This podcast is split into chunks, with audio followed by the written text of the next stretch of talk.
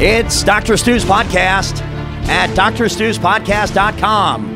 I'm Brian Whitman along with my old pal, Dr. Stuart Fischbein, and here we are for podcast number 48, officially the fourth dozen podcast. Yes, you know, I'm having a lot of fun just watching you be so excited when you hear the Thor music.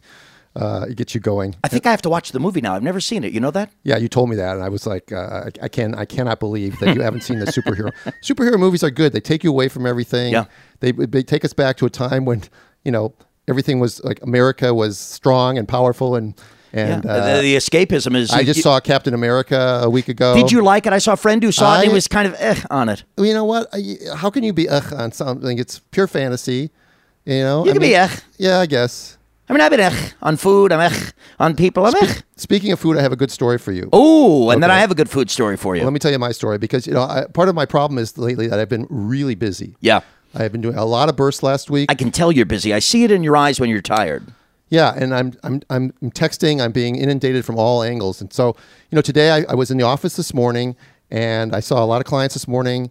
Uh, very very exciting. Then I took care of a lot of uh, emails and paperwork and and text messaging. I got in my car. I was driving to do a postpartum visit on somebody who, who had delivered uh, on Monday. At home? Well, yeah, they're all oh, or at the birth center. Yeah, they're all or the all- yeah, okay. They're all at home. They're all not at the hospital. They're all not at the hospital. That's right. Yeah, that's that's the alternative. Um, and uh, so I'm driving. I'm driving to this house in Simi Valley. Quick question. You do a postpartum checkup because the client, the patient, the woman complains of symptoms that might be postpartum, or is it procedure no matter what? It is procedure no matter what. It's just good. It's good medicine. Oh. Good. And it's good. Uh, um, it's it's just good policy. It's in the best interest yeah, of mom. and to check mom and baby. yeah, right. And even though I'm not uh, not very well, I'm not very well versed in baby uh, stuff because I never was trained in baby. Yeah, how do you figure out if a baby's well, uh, depressed? uh, uh, the midwives are. Midwives are trained in the model of mother baby as a unit. I want to get to this car ride of yours, but very quickly. If a baby's depressed, how does it- I'm never ma- going to get my, my food story. No, how does it manifest symptoms? But what he puts the rattle down. He doesn't want to shake the rattle. No, they they are they don't suck well. Oh. they are a little orange. Oh. uh, or not. Um, they uh, aren't sleeping well. How many diapers have they had in the last couple of days? Okay, Uh, so there's a lot of how much did they weigh? Did they go to the pediatrician as we requested that they did? All these things. Then we check on mom too, and uh, mom has to have her be be checked out. We check her vital signs. We, we check to make sure she's getting some sleep, that she's getting nutrition, that you know everything's that all her bodily functions are working just fine. All right, so And you are- and then we debrief. Sometimes we debrief the birth and how was it for you? How was it what you thought? Yeah. You know, we'll allow them to express themselves to to make it uh, a holistic sort of approach. So Dr. Stu is in the car, ready to do one of these uh, home postpartum update kind of You know, briefings. and I'm and I'm illegally reading texts and dealing with stuff while I'm driving in my car, and and then I'm about I'm about 20 minutes early for my visit, and I see that there's a Carl's Jr. on the on the right side. in So- Simi Valley, I think I know where it is, by the way. Yeah, it's on Madera. And, Yeah. I, and I saw the Carl's Jr. there. So I said, well, you know what? Uh, I'll just stop in and I'll get a burger and, and, and a soda. And oh, and there's a Chase Bank. So you know what I'll do? I'll go over to the Chase Bank first, get some money for the weekend. So I go to the Chase Bank first. Then I get text. Then I'm dealing with some text. So I get in my car after getting my money out of the automated teller, and I'm dealing with that sort of thing. You're say- not even in line yet for your burger. no, no, no, I'm not. I'm sitting in my car at the bank. So then I get in my car and I drive over to the to the window and I order my burger and I order my soda. Right. And I drive through and I pay and it's uh, five dollars and eleven cents for my it. burger and soda. And then I pull over into another parking spot in, in the shopping center eat there it. to eat it. You get some fries with that? and no, I didn't get fries. Ooh. I'm not doing the fries. That's a high price. Five eleven, no fries. I don't like that. But anyway, Well, here's the story. So I'm looking at my, you know, I, I take the I take the bag and open the bag, and I wonder why is my Carl's Jr. burger in a Tommy's burger bag? And then I realized, how did they get chili on my Oh. cheeseburger? can I make a layman's prediction? You were at Tommy's. I went to the wrong drive-thru. Tom, Tommy's is right next to Carl's Jr. and I'm so busy and so absent-minded, and because I, I'm so distracted, I didn't even realize I was at the wrong place. Do you like Tommy's? Did you like what you? I were- like, uh, you know, it was okay. you liked it enough to finish it You know what? It, you have to eat Tommy's burgers not driving. Because they're messy. Oh my God, are they messy? Yeah, they're messy. So it was fine. Well, our friend Christina, that's how Dr. Stu and I met. Uh, we've told this Over story. Tommy's burgers? No, but uh, uh, uh, Christina, my former girlfriend, has a great connection. She has a friend named, I won't say her friend's name.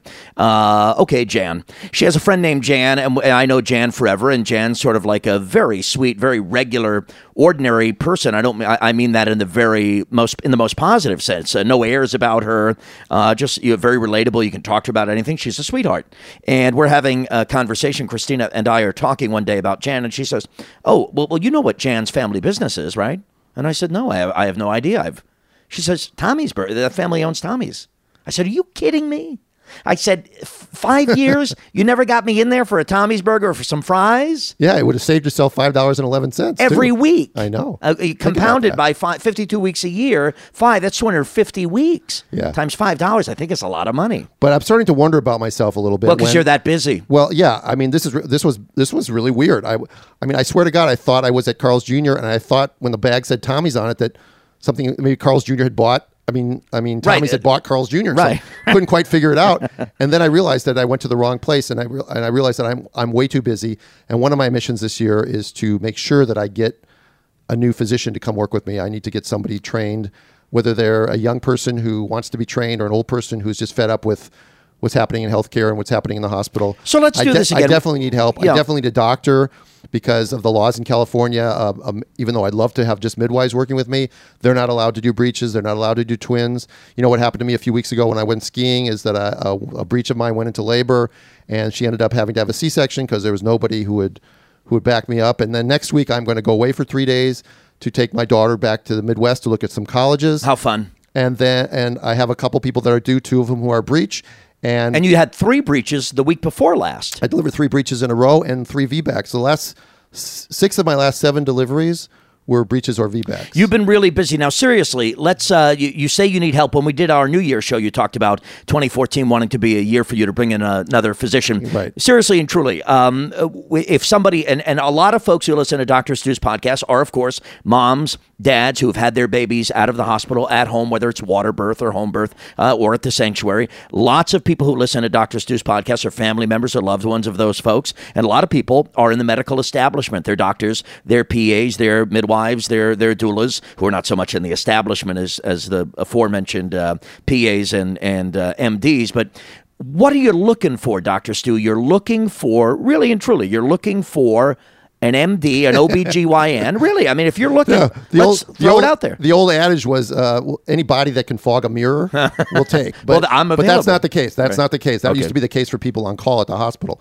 We used to joke about that. That's Anybody funny. to help share call with us would be great, as long as they're alive. Right. But that's not what we need here. Obviously, what I need is a like-minded person who's open open to um, birthing alternatives, who's confident in in their skills, who trusts birth, who likes what they do. Are you looking for a number of years' experience as a minimum? Doesn't matter.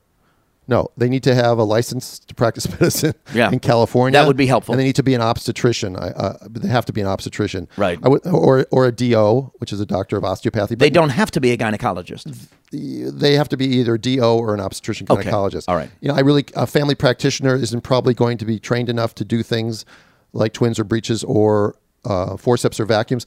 I am willing to pay to send somebody who's interested to go to Germany for two or three months to take to, to work with uh, Anke Reitter and Frank Louwen at their clinic in Frankfurt, Germany, where they have a breech clinic and they probably do they probably could get 15 to 25 breeches uh, under their belt in two in two months. Serious And- question because we talked about gender of uh, OBGYNs or, or gynecologists or obstetricians, and we've talked about some sort of bias sometimes, uh, and you've talked about your own staffing in your office. Are you looking for a male, a female, or really does it not matter?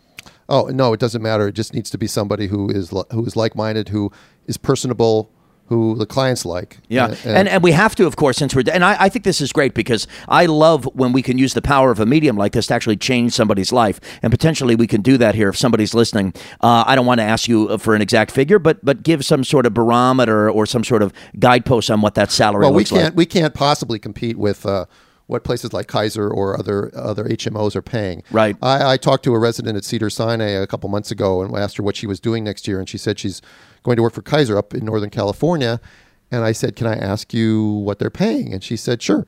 Uh, and she said, uh, "They're paying me two hundred and seventy thousand dollars." I go, "Holy shit!" You know, I can't. afford to pay something like that. Plus, they're giving her a pension plan. Plus, that she has obviously health benefits. There's no way to compete with something like that. And that's But her salary from Kaiser. That's her salary from Kaiser, and she has no. I mean, they, they pay for her malpractice and everything. So out of that 270, you know, I have the- to tell you, I expected a much lower number. so when did you, I. you know, And the government's going to take a nice chunk of that because she's not going to have a lot of expenses or deducted deductions. But you know, still, she's going to walk away with one hundred and eighty thousand dollars a year. God bless her. That's you know, that's uh, fifteen thousand bucks a month. That's Right. uh, pretty darn good. Yep. Now, I can't possibly compete with that, but I can give somebody a much better lifestyle because we're talking about you know working part time. Uh, taking you know, giving me breaks where I can go speak or go on vacation. turns out Um, Southern California is a really nice place. We're talking about only doing five, no more than five births a month. Right. You know, you go to work for Kaiser, she's going to be doing, I don't know, 30, 40, even more births a month Right. uh, on her nights on call when she's on call. So she's going to work harder. She's going to be taking care of people that she's never met before. People that she takes care of in the clinic are probably going to be delivered by her colleagues Yeah. on call. There's going to be a variation in the in the quality and the uh, the care that are given by her colleagues, and some of that she's not going to have anything to do about it. She's not going to be able to have any control Yeah. over what policies they use, what drugs they're allowed to prescribe, what tests they're allowed to order. This is all sort of. Uh, so she basically becomes a cog in a wheel. She becomes sheep, not shepherd. Mm-hmm. And I, and listen, I understand that because right now it, it is very difficult to uh, run a solo or private practice. But I'm offering a whole new paradigm. What I what I'm doing has never I've never been happier. And uh, the only thing I'm saying is that I'm actually because I'm doing so well, and because there's such a demand for what we're doing, and the home birthing world is growing. You're tired. Um, yeah, there's that we need more people to do what we're doing. Okay, uh, quite honestly, if you're listening to Dr. Stu's podcast or at drstuspodcast.com, maybe you subscribe on iTunes. I recommend you do that. You get an alert every time there's a new show. Write a nice review. Give Dr. Stu five stars. And you want to get in contact with Dr. Stu about that opportunity. We have an email address for you. Dr. Stu reads all of them personally. So you can send him a personal email. Ask Dr. Stu at gmail.com. Ask Dr. Stu at gmail.com. If you have listened to those uh, qualifications and you think, wow, sounds like me, and Southern California sounds like a place I'd like to have a nice uh, adventure, and, and if you're like minded, of course, when it comes to home birthing and uh, all of the issues we talk about here, I've talked about on now the 48th podcast, uh, really and truly, send an email to Dr. Stu, ask Dr. Stu at Yeah, we're, gmail.com. we're, we're doing really good work. I mean, yesterday, for instance, I was at the Antelope Valley uh, VBAC support group, which is a group of women that have had uh, cesarean sections or are hoping to have a VBAC. it seems is, to me you spend a lot of time in the Antelope Valley. I there's a large population there, and there's only one midwife or two midwives that work up there, and a lot of if there's a breech or a VBAC, that we're, we sort of have a good You're net- networking up there. Right. And so I've delivered several people up there, although most of them at the Santa Clarita Birth Center because they don't really want to drive all the way to Palmdale. Right. But uh, I did do, I did go to the meeting last night, and it was very informative and very enlightening as to you know what the restrictions are on these poor women, and a lot of it has to do with economics. A lot of them are going to a certain uh, practice because they do allow VBAC, but it's a very restricted option, uh, and they. Um, do that because uh, of the cost. You know, it's covered by their you know, their insurance. Right. Whereas if they were to have a home birth and, and have a much probably a much better experience and a greater chance of success uh, of the VBAC being successful, which I, I will, you know, I, again, there's anecdotal stories and then there's data and then there's common sense. And I will tell you that if you trust the mammalian model of birth and you believe that uh, unfettered and leaving a woman alone in birth is the ideal way for a mammal to give birth, then home birthing is a better option for any of these sorts of things than hospital based birthing. And these women, there were three of them there that are all hap- hoping to have a VBAC. Um, and I felt like God, you know what? I wanted I wanted to grab them all and hug them all and take care of them. Their husbands were there. It was a really a great meeting. It was very emotional. Yeah. To hear their stories and the restrictions that are put upon them. And so if if there are doctors, there have to be doctors out there somewhere that are, have just are really fed up with all these restrictions, like I was, and are looking for an alternative, but they don't know there's an alternative out there. They basically you know, they're, it's hard to let go of that rock in the middle of the stream, which is the hospital-based birthing, which is all they've ever known. Sure, and what it's been the source of your primary income and it's been your life. I mean, you talk about for three decades. Right.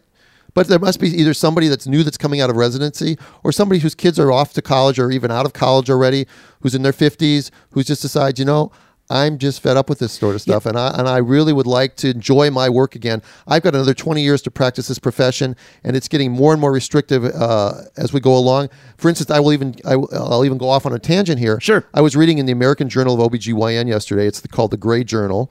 uh, an article about uh, written by a group of physicians from uh, I hate to say this, maybe it was New Mexico. I can't remember what university they were from, but it was justification for credentialing for fetal heart rate monitoring reading. In other words, coming up with you know this is what you train for residency program for and this is just going to be another one of those things you know you've heard me talk about how the uh, medical boards are are, um, are are wanting to re- control what you do and make you take your board recertification every year This But who gonna- who would this impact? Because obviously you've trained for that already in no, and- residency. well, what they're going to do is they're going to justify their position by going to hospitals and saying you need to use our testing system on all your nurses and doctors. Hmm. And the and the people at the hospital are going to say, hmm, this might be a way to mitigate our liability. Right. So they're going to institute this, and then doctors are going to have to start taking testing, like like you need CPR certification every two years. Right. This is going to be another certification, just another thing besides electronic fetal monitoring and goggles and How, masks how long and would- hand washing. You know, and- I give you the other side here. How long would that take to do that? Well, I, I- mean, that you'd have to take the test, and Right. You'd have to take the course online. So Right. maybe take you know three, four hours online, and then taking a test. All right, let me ask you, really and truly, I love you. Is that too much to ask of a doctor who's going to be delivering babies? Brian, you're a broadcaster, all right? I don't know. You probably didn't go to broadcasting school. I didn't. Okay, but you're excellent at what you do. Would you like someone to come in every two years to make sure that you can still do what you do? No, I'd be pissed off. Yes, and you have to pay for that, and you have to pay for the privilege too.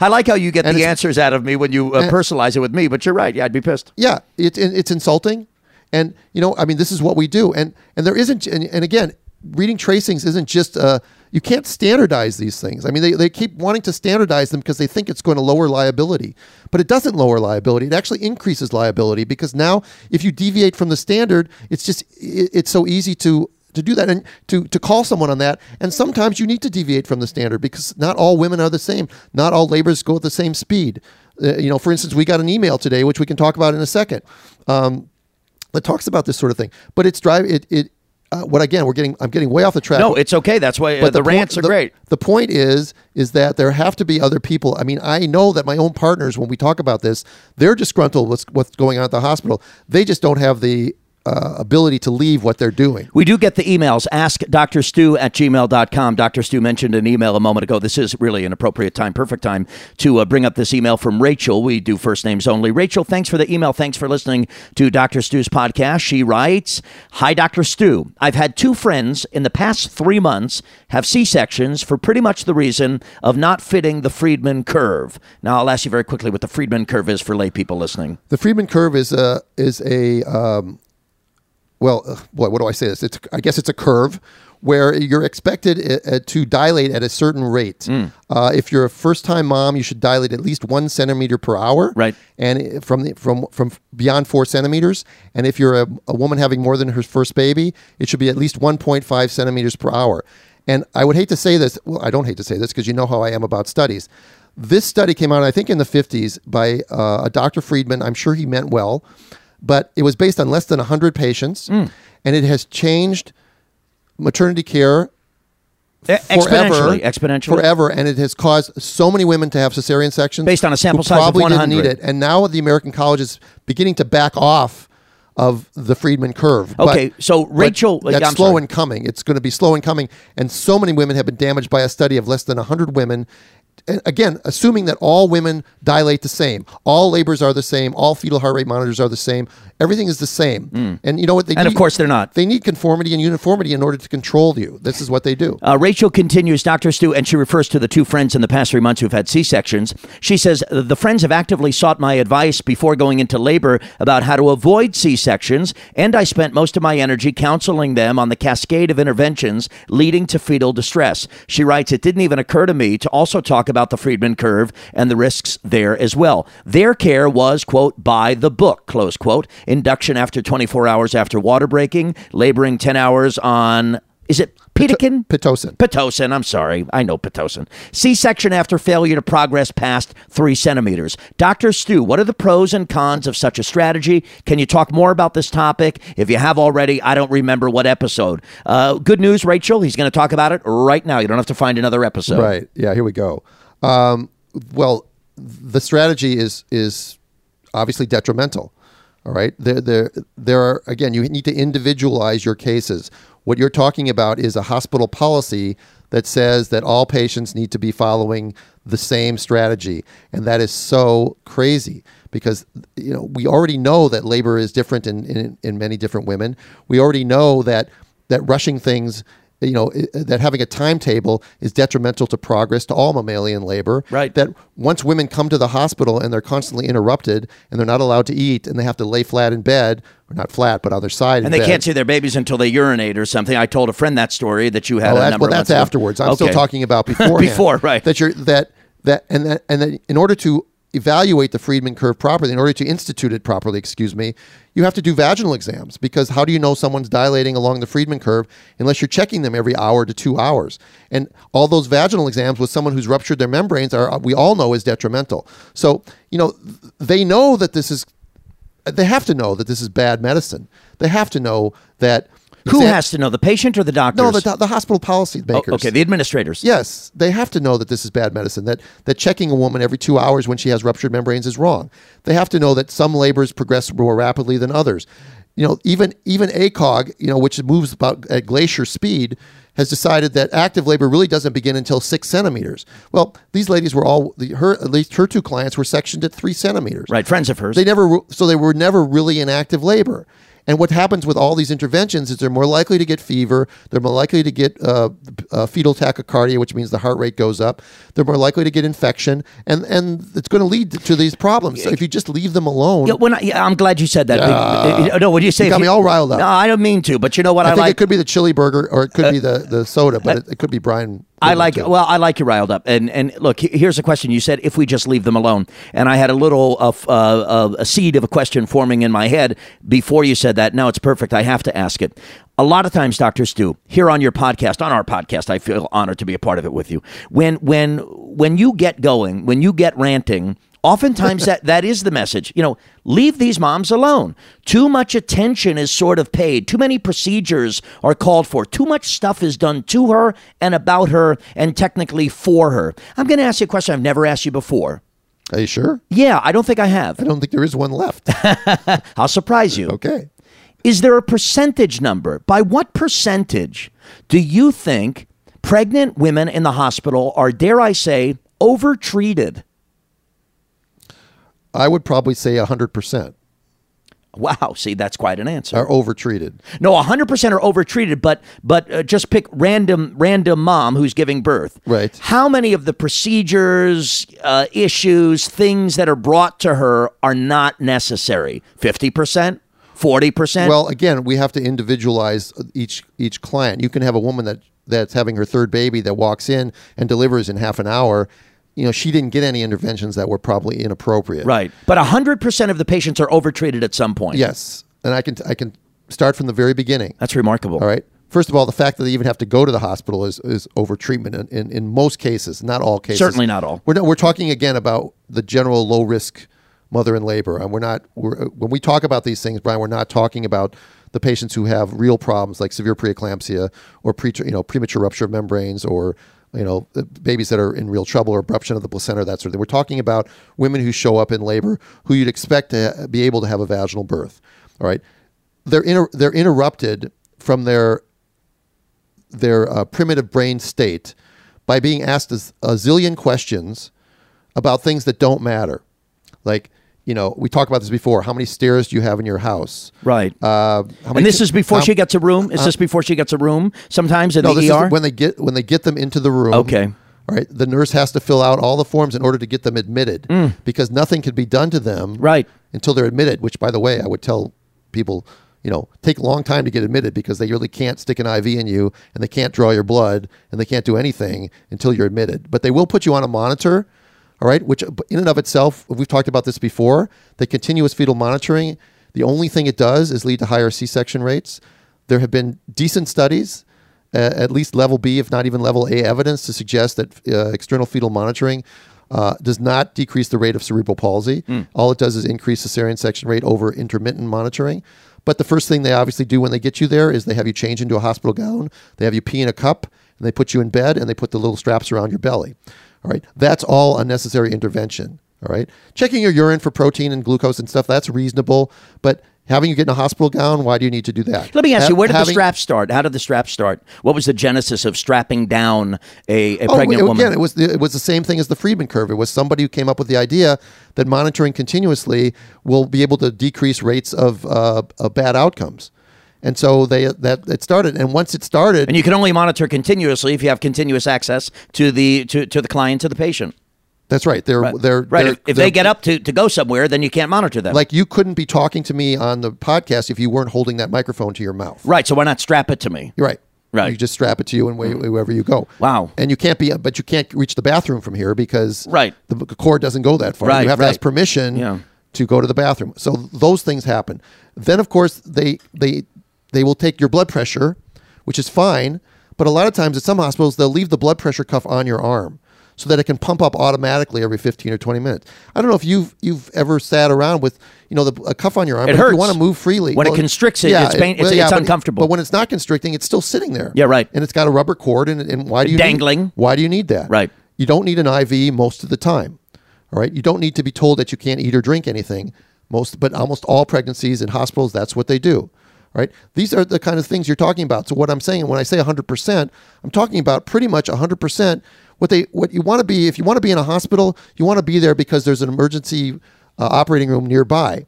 But you don't want to do all these things that assume that you're going to end up there. And that's the way pregnancy is looked at is that all these things end up, they're all done in just in case, like the what if what if scenario. Right. Rather than what if something goes wrong, how about what if something goes right? Yeah, yeah. I, I talked. Yeah, go ahead, please. Go ahead. You know, I, I talked to a, a, a my friend's mom. She's 82. She'll be 82 in July.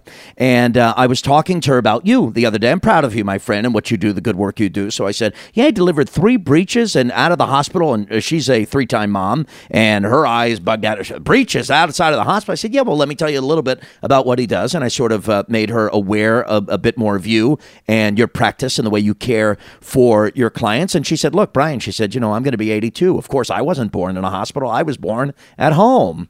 But then she immediately, even even uh, by the way, in Europe, in Ireland, was born at home on another continent. But uh, she then, even in our conversation, began to go immediately to, and I thought of you and thought to ask you about this here on your 48th big podcast. She immediately went to, well, you got to be at the hospital. What if something goes wrong? And attach that immediately to medical malpractice. Doesn't he want to be close by if something can go wrong instead of being liable, being at someone's home and something goes terribly wrong with uh, w- w- with with a delivery?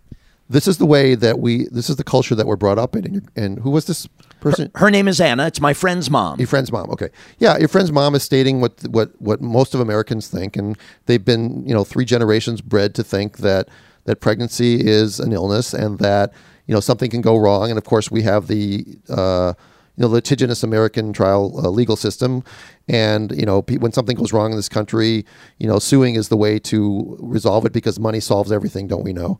And um, uh, I'm kidding. Uh, you're being sarcastic. I yeah, know. Okay. No, You- but I- I'm looking letting- at me like you didn't. You didn't make your usual sarcastic face. No, so I'm letting it. I'm thinking about letting it lay out there. Sometimes I don't say anything just so the audience can just kind of uh, marinate in It's it. It's like a moment. pregnant pause? Yes, uh, no pun intended here on Dr. Stu's podcast. A pregnant pause. Right. So so this is what this is how people are, are, are led to believe. I would tell you that things can go. We've, we've talked about this many times. Things can go wrong when you leave somebody alone, but they generally don't. And if you trust the, that nature has designed a system that births well, then putting people in the hospital to give birth is, you know, it, it's it's like super. It's over insuring yourself. I mean, it, it, you know, it- you know, I understand things. You know, I've been doing home births now. I'm up to 97. Wow. Uh, we will have a, a, a good conversation about numbers when I get three more, which should be within the next two three weeks. Yeah, that's great. And then we'll do that one of our podcasts, and we'll go through st- some statistics. right now, how many expecting? That's an old term. Well, I've got four more due in this month, and Oh, then I've okay. got four All more. right. in So May, coming up real soon, we'll be able Right. to sort of get under the hood and look at those numbers, break down some uh, trends, maybe. Yeah, no, I can't wait to talk about that. Yeah, that. I can't either. And then I'm going to try to get it published. I'm going to see what I can do Oh. about uh, getting data published Yeah, because that's great. Again, it will be it will it will not be uh, double-blinded, randomized, controlled uh, level A science, but it will be at least an observational paper, and people will have an idea. When I talk about this, I'm not talking about it from shooting from the hip. I'm talking about it from living the experience, and I'm talking about it from me having to change the way that I saw birth, which was an illness, to the way I see it now. is that it's a normal thing that sometimes goes wrong.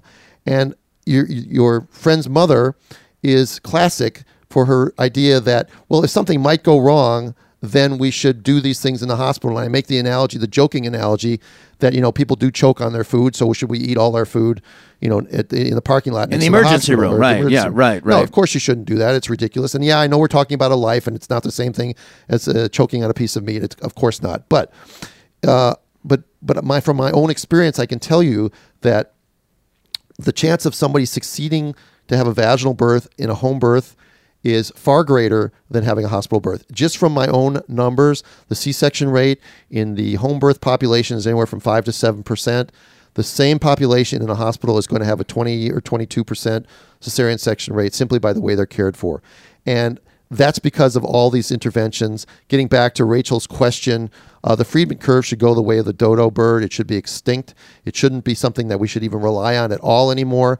And if you can tell your, your clients that they need to have this discussion with their physicians, what do they ask them? What do they think of the Friedman curve? And if they think it's a great thing, then they need to have a conversation with that person. And if that person doesn't budge, then they maybe need to look for another practitioner because the Friedman curve is something that has to go. It has led to more cesareans, more unnecessary interventions, more need for VBACs or, or the possibility of risks that are associated with VBAC because you need to avoid that first cesarean section. And with all respect to Dr. Friedman, who did many great things in obstetrics, this was not one of his great things. Great passion on this edition of Dr. Stu's podcast. If you have a question for Dr. Stu, he takes emails. Ask Dr. Stu at gmail.com. Again, thank you to Rachel for a great email that uh, uh, created a paved the way for a great conversation here on Dr. Stu's podcast on podcast 48. Now, I texted you, we're going to get to podcast 50. Are we going to do something special? Remember, I said maybe we should do a you know, some party streamers. Maybe I can get some finger foods or hors d'oeuvres. I think we should do something fun for podcast 50. Bring back some great guests from the past. We got to think about that. It's coming up. Yeah, and maybe some of our listeners can email in some suggestions of what we would should do with our 50th podcast. And you know what? If you're a listener to Dr. Stu's podcast and you'd like to attend the historic taping of Dr. Stu's 50th podcast, oh my God. send an email, ask Dr. Stu at gmail.com. If you've got passion on the subject, you've got something to say, you're a new mom, you're a not so new mom, or you one day would like to be a mom. Yeah, I can tell you it'll probably be. Uh, what's the, what's the date today? I mean, I know we're, it's not the podcast isn't going to be done today. No, but we're taping on the 11th. We'll tape. Yeah, we'll be taping on April 11th, so we'll probably be taping again. We'll be doing Tuesdays or Fridays. Well, probably be somewhere around the 18th, 19th, somewhere between the 17th and the 19th, I would think, right? Well, it'll be it'll be no, it'll be the two weeks from today, so it'll be. Oh, that's right. It'll be Okay. the 25th or the twenty fourth, the 22nd or the 25th. Yeah, between the 22nd and the 25th. So email us and we'll email you back, or one of our minions will email you back about this. Yes, you get free finger sandwiches Yes. if you show up. I'm going to bring some food. I'll bring pizza. or I might, I, or I might go to the Carl's Jr. drive-through and actually And get, some Carl's Tommies. Jr. Oh, no, get Tommies. It's real good. no, you know, I think there ought to be, you know, you know, I think there ought to be a law against putting fast food places too close to each other. oh, because you're too sleep deprived Because to I'm too- figure I'm too- sleep. yeah, the Dr. Stu law, we would call it, right? Yeah. Okay. Well, thank you for joining us. Make sure you peruse drstuspodcast.com. This website is great. On the right side, of course, links to blogs and YouTube stuff and uh, sanctuary information. Great stuff. Articles from Dr. Stu. I, I feel like we were all over the place today, but actually we weren't really. No, we weren't. Okay. The, the passion is great. We have a lot more to talk about. So please join us next time on podcast number 49. Subscribe on iTunes. Do that. Go to iTunes. You'll get an alert every time there's a brand new podcast from Dr. Stu. Give him a nice review. Give him five stars on iTunes. And all if, right. you, and if you have a great obstetrician somewhere in the country, or uh, or, or know somebody like that who is absolutely a great person but disgruntled with what they're doing, have them contact us at askdrstu at gmail.com. yeah, we got a gig for that person. Yeah, we- Ask, we do. We, really do. Ask Dr. Stu at gmail.com. Thanks for joining us. For my friend Dr. Stuart Fischbein, I'm Brian Whitman. Thank you, Brian. Thanks, and thank you. Thanks for listening to Dr. Stu's podcast.